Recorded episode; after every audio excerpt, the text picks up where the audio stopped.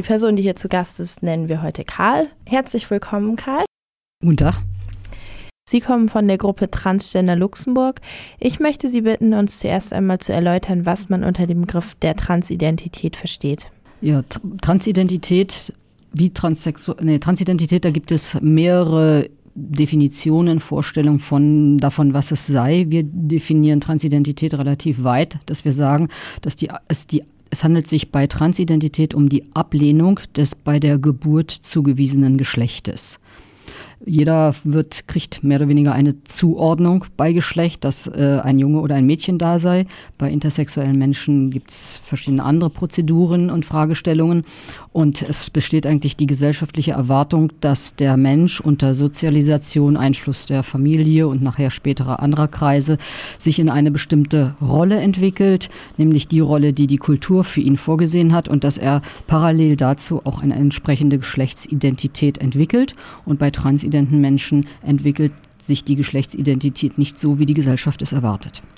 Gibt es einen Konflikt zwischen dem, was wird erwartet von der Familie, von dem Umfeld, von der Gesellschaft und dem, was die Person selbst für sich fühlt, für sich gerne leben würde? Ist das richtig?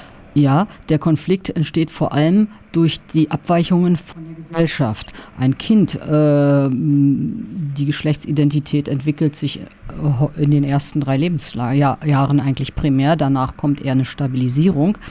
Da weiß ein Kind eigentlich schon, wie es sich selber fühlt. Und es kann das sein, was die Eltern erwarten. Es kann aber auch davon abweichen. Und die Probleme kommen eigentlich dann zustande, wenn das Kind eine wahrgenommene, kulturell wahrgenommene Abweichung der Identität entwickelt. Und wenn an das Kind herangetragen wird, nein, du musst dich aber gemäß deiner anatomischen äh, Merkmale entwickeln und nicht, was dein Empfinden ist. Sie arbeiten in der Gruppe Transgender Luxemburg. Transgender Luxemburg ist eine Untergruppe von Rosa Letzeburg. Was sind die Aktivitäten Ihrer Gruppe und welche Ziele hat Ihre Gruppe? Ja, wir haben, wurden, haben uns konstituiert im Januar letzten Jahres äh, als Teil, als Transgender-Gruppe von Rosa Letzeburg. Und wir sind die erste Organisation des Großherzogtums, das die Interessen von transidenten Menschen vertritt. Wir sind Personen von unterschiedlicher Na Nationalität, Alter und anderer Kategorien. Und wir haben eine Vision, nämlich, dass alle Menschen frei sind und gleich an Würde und Rechten, unabhängig davon, welches Geschlecht sie haben, nach ihr, unabhängig von ihrer geschlechtlichen Identität, sexuellen Orientierung und des gelebten Sexualverhaltens, einschließlich ihrer Beziehungen, die sie führen. Und an der Stelle kommt es immer wieder zu Diskriminierungen. Das wollen wir aufgreifen, das wollen wir thematisieren. Wir unterstützen mittels Beratung, Kommunikation und Forschung ist in der nächsten Zeit auch geplant. Äh, können Sie was dazu sagen? Wie sind transidente Menschen von Diskriminierung betroffen?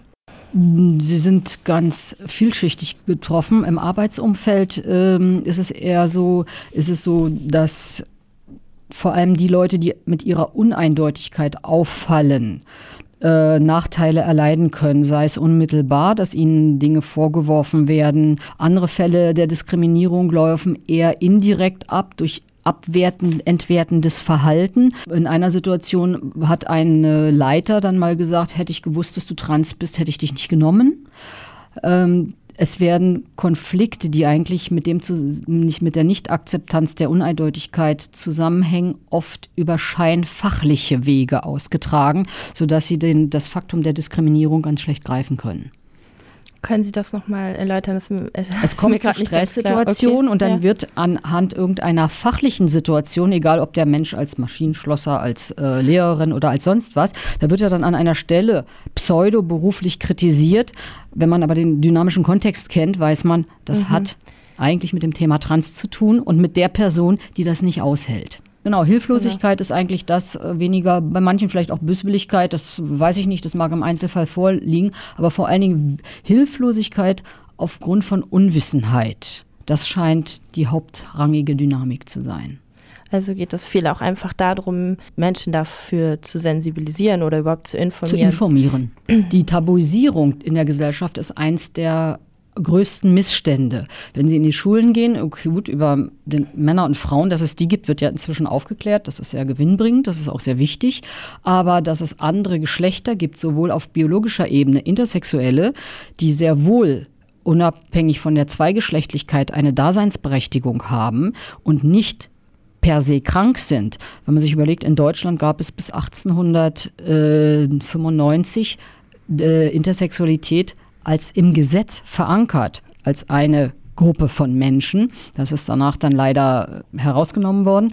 Das zeigt, dass auf biologischer Ebene da schon sehr viel mehr Spielraum ist als das, was, die, was, in das, was uns die Sozialisation vorzugeben mhm, scheint. Ja. Und auf der Ident Geschlechtsidentitätsebene, geschweige denn Ausgestaltung der Geschlechtsrolle oder der sozialen Rolle, da haben wir noch sehr viel mehr Varianzen. Eine andere äh, Möglichkeit oder die andere Dynamik, die hatten wir schon besprochen, sind eigentlich die Probleme der Gesellschaft bei fehlender Eindeutigkeit des Geschlechtes angemessen damit zu reagieren. Das heißt, sie reagieren mit Irritation. Es kommt zu einer falschen Ansprache. Der Mensch selber ist gestresst äh, hat dann auch das Gefühl, wenn ich sage, wenn ich korrigiere, nein, ich bin nicht Frau, ich bin Herr, dass es dann zu einer noch schwereren Irritation kommt und dass die ganze Situation sozusagen eskaliert. Das heißt also, es ist ein ständiger Kampf für die Transpersonen, das einzufordern, wie sie sich eigentlich empfinden und, äh, und gerade institutionell wird es nicht gerade vereinfacht. Also wenn Sie bei, äh, bei einer, zu einer Bank oder zu einer Versicherung gehen, da ein, ein etwas dann entsprechend dessen, was nicht in ihren Papieren steht, obwohl sie visuell vielleicht in dem Geschlecht durchgehen, was sie angeben, das dann durchzusetzen, äh, bedeutet einen enormen Aufwand und sie müssen schon eine ziemlich starke Persönlichkeit haben, um das einzufordern. Was häufiger eher passiert ist, dass die Leute sich zurückziehen. Sie werden einerseits ausgegrenzt durch die Tabuisierung, ähm, andererseits ziehen sie sich selber zurück, werden depressiv. Nicht selten, die, viele, viele Transleute äh, reagieren dann mit psychosomatischen Störungen, mit körperlichen äh, Störungen. Sie, es kommen depressive, suizidale Impulse. Einige bringen sich auch um aufgrund der unhaltbaren Situation. Einige flüchten in die Sucht. Also das Reaktionsspektrum ist komplex und in Luxemburg äh, sind es nicht wenige, die das Land verlassen. Das Land verlassen, das heißt wohin? Luxemburg verlassen, in Länder, wo es etwas leichter zu sein scheint. Äh, da sind Belgien und Deutschland Anlaufadressen, weil dort auch gleich Leute sind, bei denen man die hormonelle und die vor allen Dingen die operativen Maßnahmen durchführen lassen kann, wenn man das dann möchte. Und wahrscheinlich gibt es auch in größeren Ländern einfach eine gewisse Trans-Szene, wo man dann andere Leute kennenlernen kann, die in der gleichen Situation sind. Zumindest in den Großstädten. Also für Deutschland ja. könnte ich mir auch Regionen vorstellen, wo ich nicht hinziehen würde. Und aber Berlin, Hamburg, Köln, das so die üblichen Highlights. Also Sie haben gerade von der Tabuisierung gesprochen, die von der Gesellschaft ausgeht. Das ja. heißt, die Gesellschaft blendet es einfach mehr aus oder geht nicht auf die Menschen ein. Wie kann man einer Person begegnen, wenn man sich nicht sicher ist? Definiert sie sich als Mann, als Frau oder anders? Ist es okay nachzufragen? Ist es willkommen nachzufragen? Also eine sehr elegante und zulässige Fragestellung ist immer, wie darf ich sie ansprechen? Den eigenen Namen sagen, ich bin Frau Müller, Meier, sonst was und sagen, wie darf ich Sie ansprechen? Ist es auch okay, wenn zu fragen, kann wenn ich mehr weiß? ja, kann also, ich mehr darüber wissen, äh, wie definierst du dich? Äh, es ist sehr unterschiedlich. Ich denke, was immer legitim ist zu fragen, darf ich nachfragen. Mhm. Es gibt Transpersonen, die haben mit ihrer äh, Geschichte abgeschlossen, die leben in ihrer neuen Rolle und möchten mit dem ganzen teilweise sehr schmerzhaften Prozess nichts mehr zu tun haben. Die wird äh, dann vielleicht antworten, äh, Sie können gerne nachfragen, ich möchte dazu aber nichts sagen. Wichtig ist dann, das zu respektieren. Es gibt aber auch eine ganze, eine ganze Reihe andere äh, Personen, die dann eventuell was dazu sagen würden. Und äh, wenn das Gespräch respektvoll getragen ist und nicht von so einer Sensationslust und Neugierde, dann kann ich mir vorstellen, dass ein Großteil der Transmenschen dann auch dazu Stellung nimmt, je nachdem, was das um welche Frage sich das handelt. Wenn es Fragen sind, wie fühlst du dich, äh, wie fühlt man das, wie weiß man das, was ist das für eine Lebenssituation, ist das eine Sache. Andere Fragen, die dann vielleicht eher zu weit gehen, ist, was hast du denn eigentlich nur in der Hose? Da wird dann sicherlich eher Zurückhaltung sein und da wird das Gespräch vermutlich auch relativ schnell beendet werden. Das ist natürlich klar und nachvollziehbar. Wie kann ich denn als eine Person, die nicht in einer Institution oder in, in der Politik tätig ist, ähm, unterstützend wirken für transidente Menschen? Generell einfach Respekt für das, was von der Person selber transportiert wird, äh, visuell wie auch verbal. Da muss man vielleicht ein bisschen unterscheiden. Innerhalb der Familie ist es hilfreich, dann Eltern sind oft sehr hilflos, wenn sie mit der Transidentität von Kindern äh, konfrontiert werden, sei es, dass die Kinder minderjährig sind. Der jüngste Fall, der uns bekannt ist, da ist ein Transmädchen vier Jahre alt. Das ist natürlich ein bisschen eine andere Situation, als wenn äh, das Kind Erwachsene ist, junge Erwachsene, alte Erwachsene, wie auch immer. Die Fragestellungen sind anders, aber Respekt für das, was das Kind, egal wie alt es ist, äh, formuliert, das ist eine ganz wesentliche Sache. Respekt und versuchen, Verständnis aufzubringen, beziehungsweise auch die Fähigkeit, würde ich mir wünschen, der Eltern, wenn sie Probleme damit haben, das offen anzusprechen. Wenn sie eigene Ängste haben, das offen anzusprechen. Wenn sie überfordert sind, das offen anzusprechen. Das Kind, das hängt natürlich vom, vom Alter des Kindes ab, das Kind spürt es sowieso.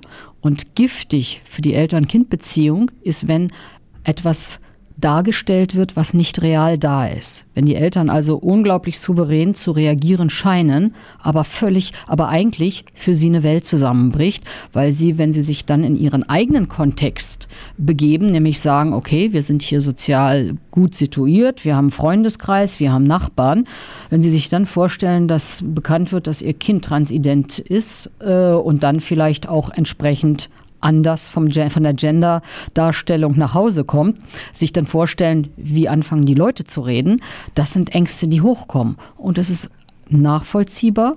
Es ist wichtig, darüber zu reden. Auf, sagen wir mal, institutioneller Ebene würde ich mir Sensibilisierung für dieses Thema schärfen, dass, äh, dass Behörden, soweit es geht, entgegenkommend sind, da wo Anpassungen möglich sind, dass sie es auch durchführen. Meist gibt es Spielraum. Es gibt ein paar Sachen, die an die Personaldokumente gebunden sind, da ist weniger Spielraum.